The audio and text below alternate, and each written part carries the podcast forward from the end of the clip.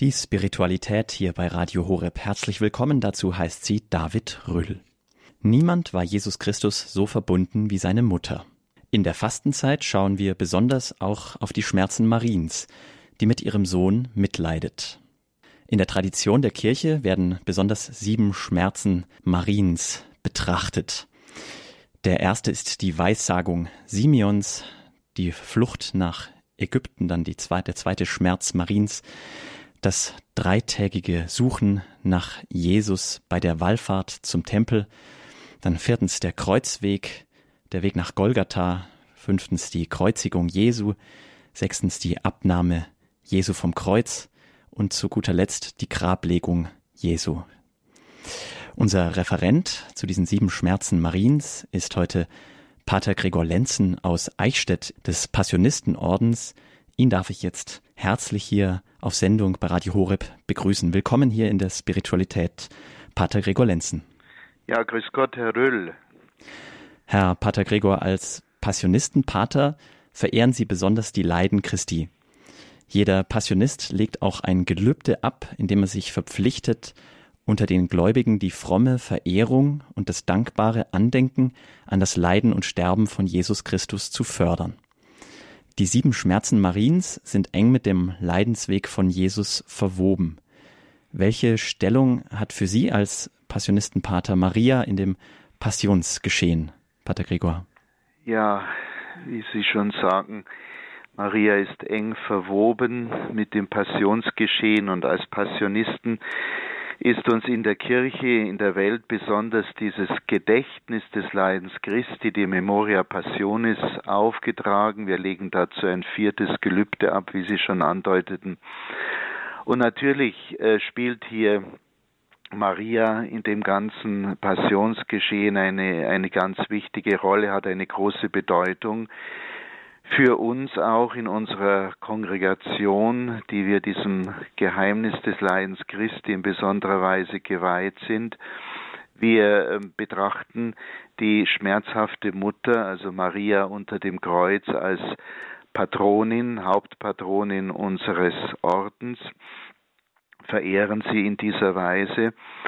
Und unser Stifter, der heilige Paul vom Kreuz, der im 18. Jahrhundert in Italien lebte, und der ebenso erfasst war von der Liebe Gottes, äh, wie sie sich im Leiden äh, seines Sohnes, im Leiden Jesu Christi auf einmalige Weise gezeigt hat, der das Leiden Christi als das Wunder der Wunder der Liebe Gottes bezeichnet hat, er war auch ganz erfasst äh, von dem Mitwirken Mariens in diesem Geheimnis äh, unserer Erlösung. Vielleicht darf ich ein paar Aussprüche oder Zitate von ihm aus seinen Briefen in der Hinsicht zitieren. Er schrieb einmal, die heiligste Passion ist ein Werk der Liebe, mehr brauche ich nicht zu sagen.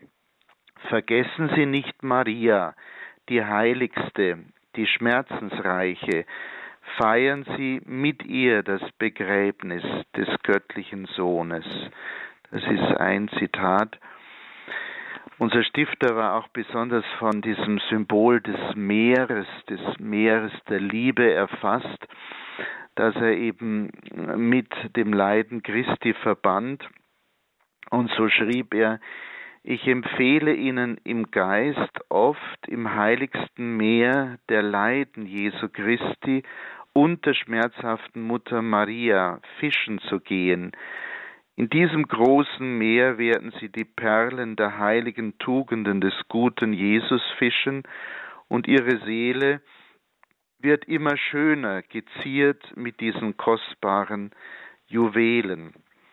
Und ein anderes Zitat in dieser Hinsicht ganz hineingezogen in jenes unendliche Meer der Liebe, schwimmen sie nur in die Tiefen dieses Meeres hinein und sie werden ein anderes großes Meer der Peinen Jesu und der Schmerzen der Gottesmutter Maria finden.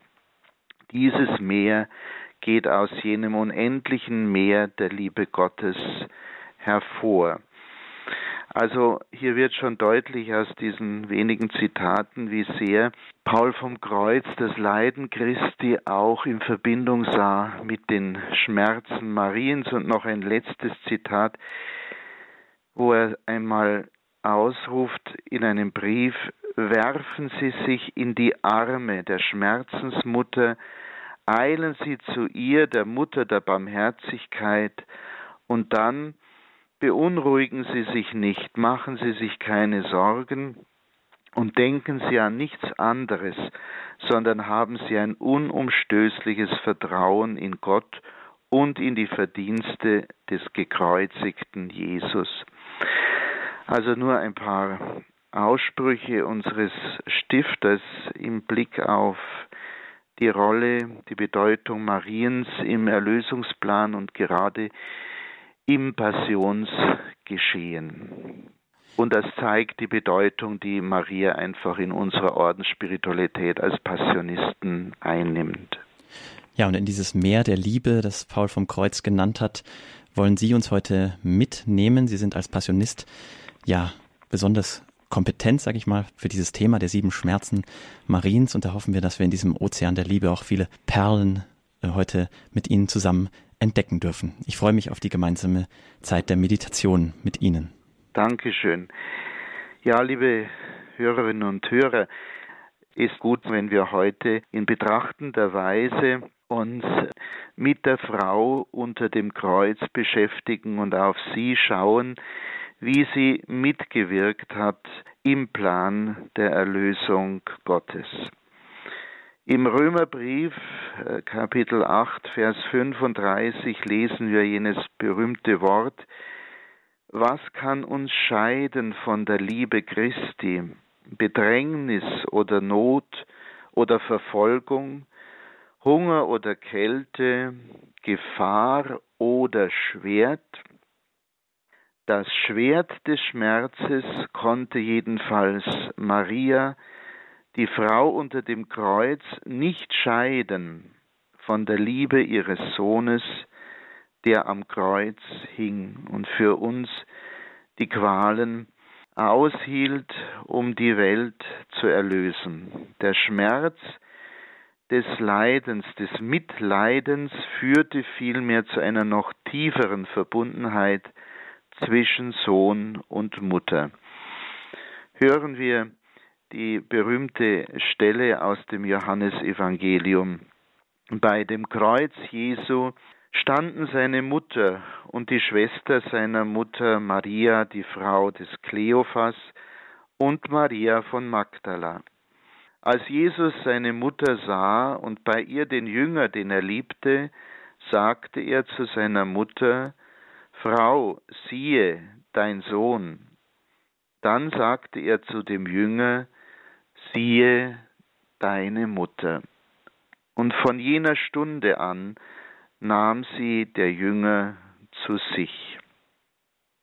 In diesem Jünger, Johannes unter dem Kreuz, dürfen wir die junge Kirche repräsentiert sehen.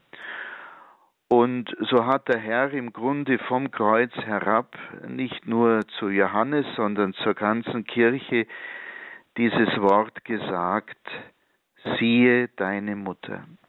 Maria ist Mutter Christi und Mutter der Kirche. Und dies wird besonders offensichtlich in der Stunde des Leidens unter dem Kreuz, wird sie unsere Mutter. Eine echte Mutter zeichnet sich ja dadurch aus, dass sie immer für ihr Kind da ist und es nie im Stich lässt, gleich was geschieht. So war es auch bei der Mutter des Herrn. Die Mutter Christi hatte am Weg ihres Sohnes Anteil genommen, der für sie oft zu einem Pilgerweg des Glaubens wurde, da ihr dabei vieles zunächst geheimnisvoll und unverständlich vorkommen musste. Doch in Treue, im Glauben ging sie mit ihrem Sohn diesen Weg bis zum Kreuz, bis unter das Kreuz. Und unter dem Kreuz nimmt Maria teil am Leiden, am Erlöserleiden ihres Sohnes und damit wirkt sie gleichsam mit am Werk der Erlösung. Man könnte sagen, es war wieder wie am Anfang, wie in den Tagen der jungfräulichen Empfängnis und Geburt des Erlösers. Denn jetzt am Kreuz stand wieder eine Geburt bevor. Und der da am Kreuz hing, der litt jetzt die Geburtswehen für eine neue Schöpfung. Durch die Verbindung mit dem Opfer ihres Sohnes am Kreuz wirkte Maria mit an dieser Geburt der neuen Schöpfung. Unter dem Kreuz ist Maria wirklich die Mutter von uns allen geworden. Vertreten durch den Jünger, den er liebte, vernahm die junge Kirche diese Worte ihres Herrn, siehe deine Mutter. Diese Worte, liebe Hörerinnen und Hörer, dürfen wir in der Kirche nie vergessen. Siehe deine Mutter. Solange wir diese Mutter nicht vergessen, solange wir ihr folgen, ihrem Beispiel folgen, uns von ihr an der Hand nehmen lassen, solange werden wir in der Kirche als Glieder der Kirche nicht in die Irre gehen. Denn Maria, die Mutter der Kirche, führt die Kirche immer wieder auf den ihr zukommenden Platz, nämlich unter das Kreuz ihres Herrn. Folgen wir Maria aber unter das Kreuz, so werden wir ihr auch in die Herrlichkeit folgen. Dort ist sie jetzt schon unsere Fürsprecherin und Mittlerin aller Gnaden und fährt als echte Mutter fort, uns die Gaben des ewigen Heils zu erwirken. Möge es doch einst Wirklichkeit werden, was wir im Stabat Mater immer singen, Christus, lass bei meinem Sterben mich mit deiner Mutter erben, Sieg und Preis nach letztem Streit. Wenn der Leib dann sinkt zur Erde, gib mir, dass ich teilhaft werde deiner selgen Herrlichkeit.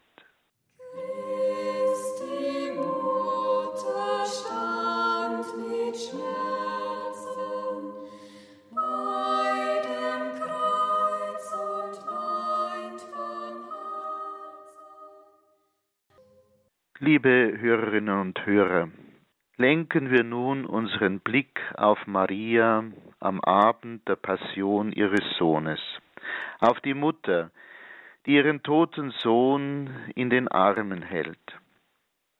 Dieser Anblick hat zu allen Zeiten die Menschen, ob gläubig oder nicht gläubig, in Bann geschlagen und im Innersten berührt. Die abendländischen Künstler vor allem die des ausgehenden Mittelalters, veranlasste diese Szene zu ergreifenden Darstellungen. Denken wir nur an die berühmte Pietà von Michelangelo. Auch in vielen Kirchen unserer Heimat findet sich dieses sogenannte Vesperbild. Das zeugt von der Vertrautheit unseres christlichen Volkes mit der Schmerzensmutter und von der Verehrung, die man ihr darbrachte. Selbst in der klassischen deutschen Literatur fand diese Verehrung ihren Ausdruck, wenn man nur an das Gretchengebet in Goethes Faust denkt. Denn dort betet Gretchen, Ach neige, du Schmerzensreiche, dein Antlitz gnädig meiner Not, das Schwert im Herzen mit tausend Schmerzen, blickst du auf zu deines Sohnes Tod. Offenbar war die Frau unter dem Kreuz dem Herzen der Gläubigen immer besonders nahe. Vielleicht deshalb, weil in ihrer Gestalt Höhen und Tiefen christlichen Glaubensvollzugs wie in einem Brennpunkt vereinigt sind. Diese Frau war in ihrem Leben den Pilgerweg des Glaubens gegangen. Dieser Glaube Mariens wurde bei verschiedenen Gelegenheiten auf eine harte Probe gestellt. Betrachten wir nun diese Stationen der Glaubenserprobung, die unsere christliche Frömmigkeit später als die sieben Schmerzen Mariens bezeichnete.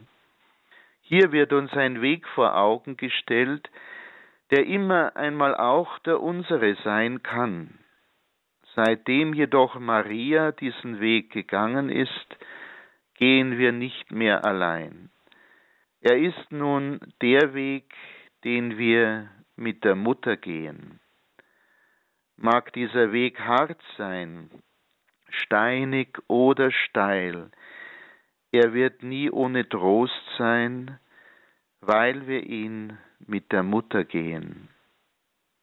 Der erste Schmerz Mariens ist die Weissagung des greisen Simeon. Dir aber wird ein Schwert durch die Seele dringen. In diesen Worten leuchtet bereits das Kreuz am Horizont ihres Lebens auf. Und so lag ihr künftiger Weg unter dem Schatten einer dunklen Prophezeiung. Trotzdem ging Maria vertrauensvoll auf das offenbar Unvermeidliche zu, in dem festen Glauben, dass Gott allein weiß, was gut für sie ist, auch in schweren Tagen. Simeon prophezeite, dass Maria ein Schwert durch das Herz gehen würde. Eine solch vernehmbare Prophezeiung erleben wir wohl heute eher nicht mehr. Aber manchmal mit Blick auf die eigene familiäre oder berufliche Situation erleben wir einen schneidenden inneren Schmerz über etwas, vor dem wir uns fürchten, vor dem wir Angst haben, dass es vielleicht nicht gut ausgeht. Maria zeigt uns in solchen Zeiten, dass es darum geht, zu glauben, Gott zu vertrauen, dass er es besser weiß, dass er uns auch durch Schmerzen hindurch zum Leben befreien wird. Der zweite Schmerz Mariens war die Flucht nach Ägypten. Die Angst um das Leben ihres Kindes, das ein grausamer König Herodes töten lassen will. Der Aufbruch ins Ungewisse, schutzlos allen möglichen Gefahren preisgegeben. Ein Flüchtlingsschicksal. Wie deutlich wird hier, dass wir alle letztlich Fremde sind in dieser Welt, im Grunde heimatlos, unterwegs zu einer letzten Geborgenheit, die doch nur Gott schenken kann. Maria überlässt sich auf dieser Flucht gemeinsam mit Josef und dem Kind in aller Ungesichertheit ganz der göttlichen Führung des Vaters im Himmel. Auf der Flucht vor dem sicheren Tod für das Kind verließen Josef und Maria ihre Heimat, ihre Kultur, ihre Verwandten. Viele unserer Mitmenschen erleben Verfolgung in ihrer Heimat genauso konkret, rücksichtslos, brutal und mörderisch wie vor 2000 Jahren. Wir sind davor bisher verschont geblieben. Wir können aber ihren Schmerz sehen und auch mit ihnen und Maria fühlen.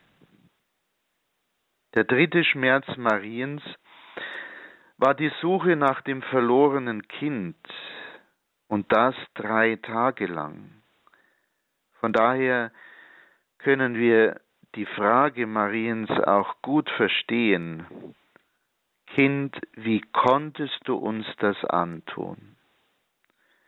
Aber ist dies nicht die Frage aller Mütter aller Zeiten, die oft in Verständnislosigkeit dem eigenen Fleisch und Blut begegnen und die letzten Endes erkennen müssen und akzeptieren müssen, dass auch das eigene Kind ein Geheimnis umgibt, in das selbst eine Mutter nicht einzudringen vermag. Maria muss hier bei der Wiederauffindung im Tempel bereits anfangen, Jesus loszulassen, bis sie ihn einmal ganz loslassen muss am Kreuz. Und Jesus macht ihr, als sie und Josef ihn im Tempel wiederfinden, ganz klar, es geht zuallererst um die Sache des Vaters im Himmel. Alles andere muss davor zurückstehen. Jesus blieb als Zwölfjähriger im Tempel zurück. Die Eltern, Maria, waren in der Pilgergruppe auf der Heimreise. Nach Erschrecken und drei langen Tagen der Ungewissheit und Suche müssen sie sich von Jesus anhören, warum habt ihr mich gesucht? Wusstet ihr nicht, dass ich in dem sein muss, was meinem Vater gehört? Maria verstand ihn in diesem Moment wohl nicht, nicht wirklich.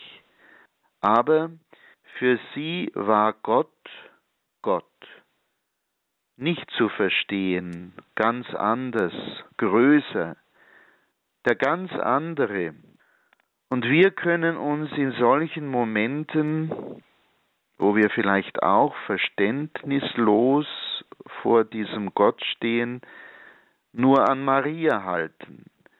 Denn sie fühlte tiefer, sie bewahrte alles in ihrem Herzen.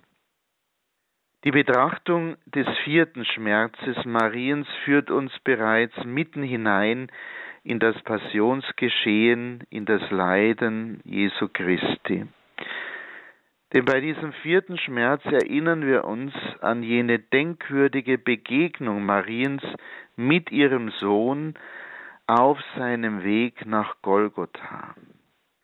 Was für eine Qual, den eigenen Sohn so vom Schmerz entstellt zu sehen, so unter dem Kreuz zusammenzubrechen sehen, ohne helfen zu können. Sie kann nur eines tun, mitgehen, an seiner Seite bleiben, bis der Gipfel des Kalvarienberges erreicht ist. Maria begegnet ihrem Sohn auf dem Weg zur Kreuzigung wie ein Schwerverbrecher. Sie sieht seine aufgerissene Haut nach der Geißelung, fühlt seinen geschundenen Körper, die Qual in seiner Seele, spürt mit dem Innersten ihren Sohn, der Gott ist, dem sie Mutter ist. Könnte sie es, würde sie ihn mit aller Kraft herausreißen aus dieser tödlichen Maschinerie, aber sie kann es nicht. Darin ist uns auch Maria nahe. Wenn wir Situationen ausgesetzt sind, die wir so gern ändern würden, wo wir so gerne helfen würden, aber machtlos zusehen müssen. Der fünfte Schmerz Mariens schließlich ist die Kreuzigung Jesu. Maria steht in Treue unter dem Kreuz und nimmt teil am Opfer ihres Sohnes. Sie steht, Sie wankt nicht, sie fällt nicht, sie steht. So wie wir das singen im Hymnus Stabat Mater, die Mutter stand. Maria sieht ihr Kind am Kreuz elendig sterben. Jede Mutter, jeder Vater, die ein Kind verloren haben, werden sagen, so etwas kann keiner nachempfinden, der es nicht selbst erlebt hat. Es ist, als stürbe man selbst. Gleichzeitig sterben auch Pläne, Hoffnungen, Erwartungen für die Zukunft, eigene Lebensperspektiven, ähnlich wie es uns geschehen kann durch Krankheit, Misserfolg, Verlassenheit. Es geht nur auszuhalten wie Maria unter dem Kreuz. Die Macht Gottes mit einem Akt des Glaubens und des Willens annehmen.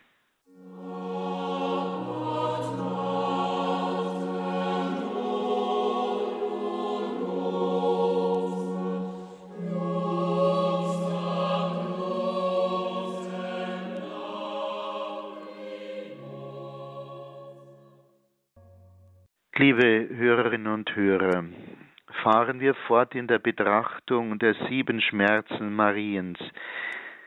Wir sind angelangt beim sechsten Schmerz, der Kreuzabnahme. Maria hält den toten Sohn auf ihrem Schoß und liest gleichsam an seinem Leib die Geschichte der Sünde der Menschheit. Menschlich gedacht musste Maria in dieser Stunde unter dem Kreuz am Ende all ihrer Hoffnungen gewesen sein. Kamen ihr jetzt vielleicht die Worte des Verkündigungsengels in den Sinn, er wird groß sein und Sohn des Höchsten genannt werden. Gott der Herr wird ihm den Thron seines Vaters David geben.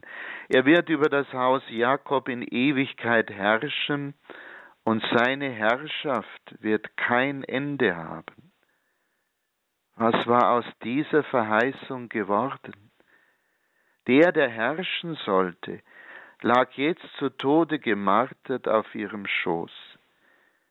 Die Prophezeiung des Propheten Jesaja wurde jetzt eher an ihm blutige Wirklichkeit, von der Sohle bis zum Scheitel, kein heiler Fleck an ihm, nur Beulen, Striemen und frische Wunden. Der Leichnam Jesu wird vom Kreuz abgenommen und Maria auf den Schoß gelegt.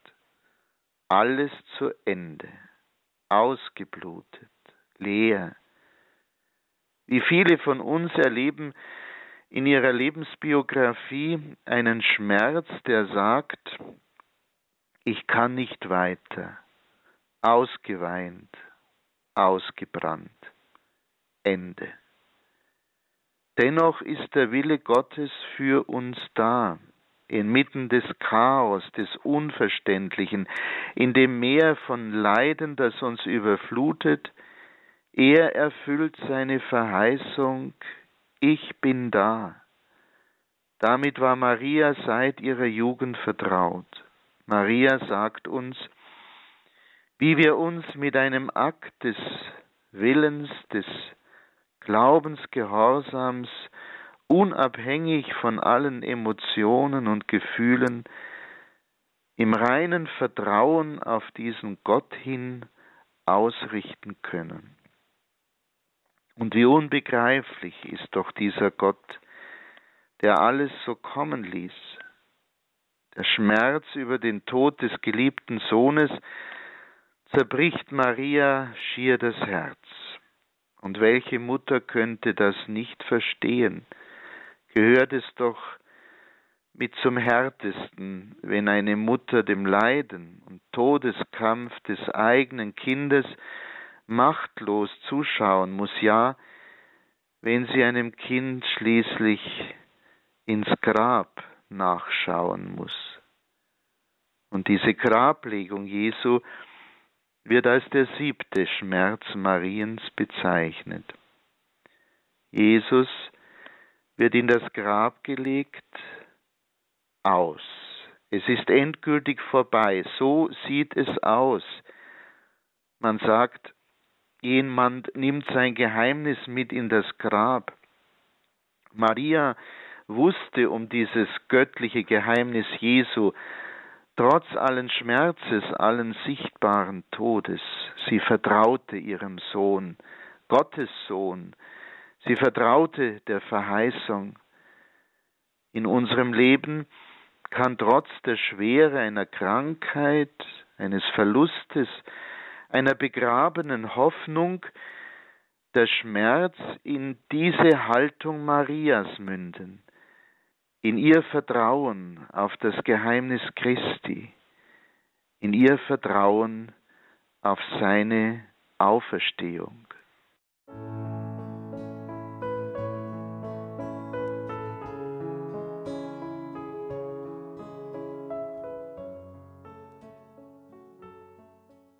Liebe Hörerinnen und Hörer, unter dem Kreuz waren die Worte des Kreisen Simeon nun in Erfüllung gegangen. Dir aber wird ein Schwert durch die Seele dringen. Nicht nur eines, sondern sieben Schwerter könnte man in Verbindung mit den sieben Schmerzen Mariens sagen, wie es ja die christliche Kunst immer wieder auch zur Abbildung gebracht hat. Maria mit den sieben Schwertern im Herzen.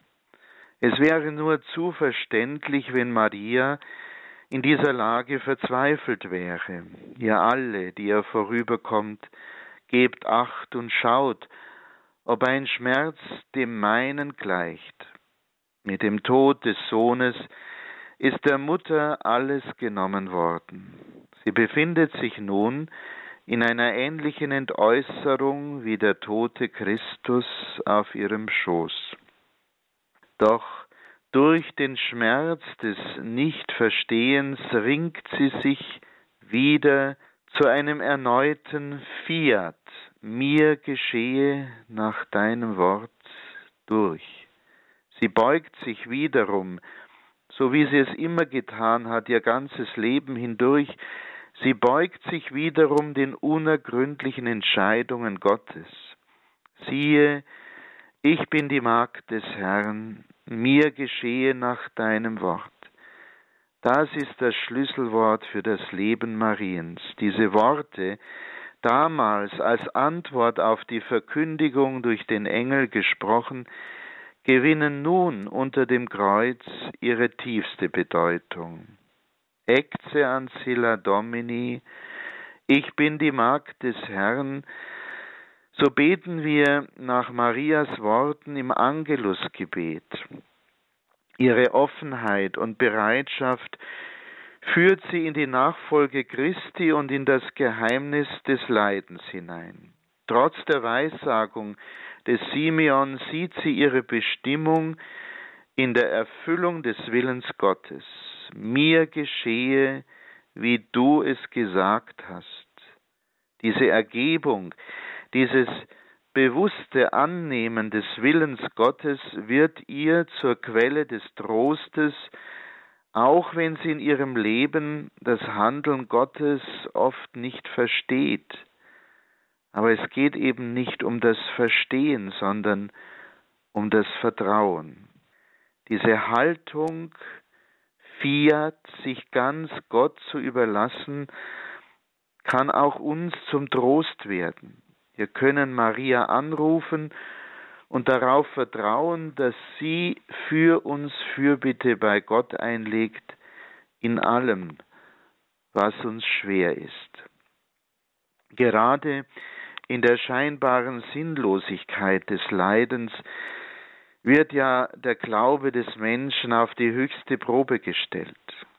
Wie oft haben Menschen in solchen Situationen des Leidens, der Krise ihren Glauben aufgegeben. Sie konnten nicht mehr an die Vorsehung eines barmherzigen Gottes glauben. Doch Mariens Glaube besteht auch diese Probe. Unter dem Kreuz erreicht ihr Glaubensweg seinen Gipfelpunkt. Und hier bewahrheitet sich noch einmal und auf noch tiefere Weise die Seligpreisung ihrer Base Elisabeth. Selig ist die, die geglaubt hat. Wie groß ist dieser Glaubensgehorsam Mariens, die auch mit dem toten Sohn in den Armen an Gott nicht verzweifelte. Dieser Glaubensgehorsam führte sie schließlich zu einer tieferen Erkenntnis der Pläne Gottes über alles verstehen wollen hinaus. Der Glaube ist der Schlüssel, der uns die innerste Wirklichkeit Marias erschließt. Jener Glaube, der durch Leiden, im Leiden gereift ist und stark wurde. Deshalb ist die schmerzhafte Mutter uns so nahe, weil sie mit uns das Ringen um den Glauben inmitten von Kreuz und Leid geteilt hat. Durch den Glauben ist sie die Mutter Christi geworden, vom Kreuz herab hat sie der Herr uns allen zur Mutter gegeben. Gerade die schmerzhafte Mutter, die Frau unter dem Kreuz, wird uns helfen, immer die Kraft und den Mut zum Glauben aufzubringen, gerade in den Zeiten der Prüfung, in den Zeiten der Anfechtung. Nehmen wir also wieder unsere Zuflucht zur Mutter der Schmerzen, dann werden wir wie sie durch den Glauben zum neuen Leben wiedergeboren werden. Blick, der alle Worte überragt ich liebe dich sagt. Liebe Hörerinnen und Hörer, lassen Sie mich unsere Betrachtung über die sieben Schmerzen Mariens beenden mit einigen Gedanken des großen englischen Konvertiten des heiligen John Henry Newman. Er hat in seinen Betrachtungen über die Anrufungen in der lauretanischen Litanei einige Gedanken gefunden zu der Anrufung Maria, der elfenbeinerne Turm, gerade im Blick auf ihre Rolle, ihre Mitwirkung bei der Passion ihres Sohnes. Er schreibt, der Turm ist ein Bauwerk, das andere Gebäude seiner Umgebung überragt und mehr in die Augen fällt. Wenn wir von einem Mann sagen, er überrage seine Mitbürger turmhoch, so wollen wir andeuten, dass sie im Vergleich zu ihm klein erscheinen. Die allerseligste Jungfrau ist ein Beispiel für diese Größe. Ihr Schmerz beim Leiden und bei der Kreuzigung unseres Herrn war viel größer und tiefer als derjenige der Apostel. Sie war ja seine Mutter.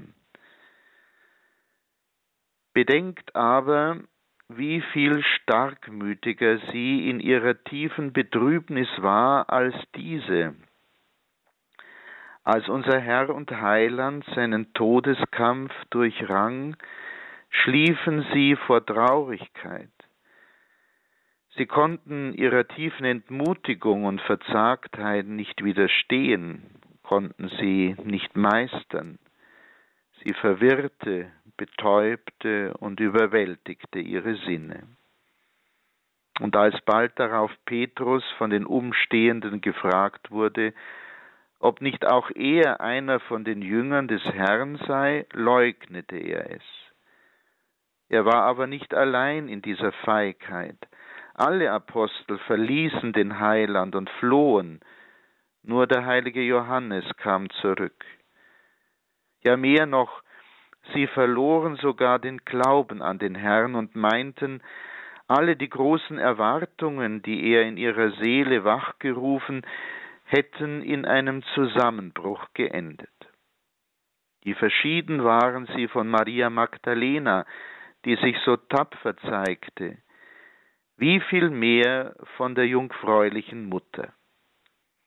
Es steht ausdrücklich geschrieben, sie stand beim Kreuze. Sie lag nicht am Boden, sondern stand aufrecht, um die Schläge und Wunden zu empfangen, die das lange Leiden ihres Sohnes jeden Augenblick ihr zufügte. Wegen dieser Großmut und Heldenhaftigkeit im Leiden wird sie im Vergleich zu den Aposteln mit Recht ein Turm genannt. Türme aber sind massige, rohe, schwerfällige, aufdringliche und ungefällige Gebäude. Das kann nicht in Abrede gestellt werden. Sie dienen dem Krieg, nicht dem Frieden. In nichts erinnern sie an die Schönheit Wohlgestalt und Vollkommenheit, die wir an Maria bewundern. Das ist richtig. Darum wird sie elfenbeinerner Turm genannt, der Glanz, die Reinheit und Kostbarkeit des Materials soll uns ein Bild sein von der überirdischen Lieblichkeit und Anmut der Mutter Gottes. Vielen Dank, Pater Gregor Lenzen, für diese Betrachtung, diese Gedanken zu den sieben Schmerzen Mariens. Hoffen wir, dass auch wir in unserem persönlichen Glaubensweg ja die Kraft, die Gnade erfahren dürfen, mit Jesus unter das Kreuz zu gehen, so wie Maria bis zum Schluss dabei zu bleiben.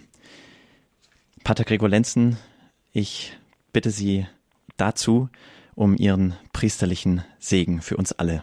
Gerne. Es segne und behüte euch alle auf die Fürsprache der schmerzhaften Gottesmutter Maria, der dreieinige Gott, der Vater und der Sohn und der Heilige Geist. Amen. Ja, in dieser Spiritualität ging es um die sieben Schmerzen Mariens. Unser Referent war Pater Gregor Lenzen. Er ist Passionist und war aus Eichstätt uns heute zugeschaltet. Diese Sendung können Sie selbstverständlich nachhören. Auf horeb.org in unserem Podcast-Bereich gibt es die zum Runterladen oder Sie rufen von Montag bis Freitag beim Hörerservice an und bestellen sich die Sendung auf CD unter 08328 921 110.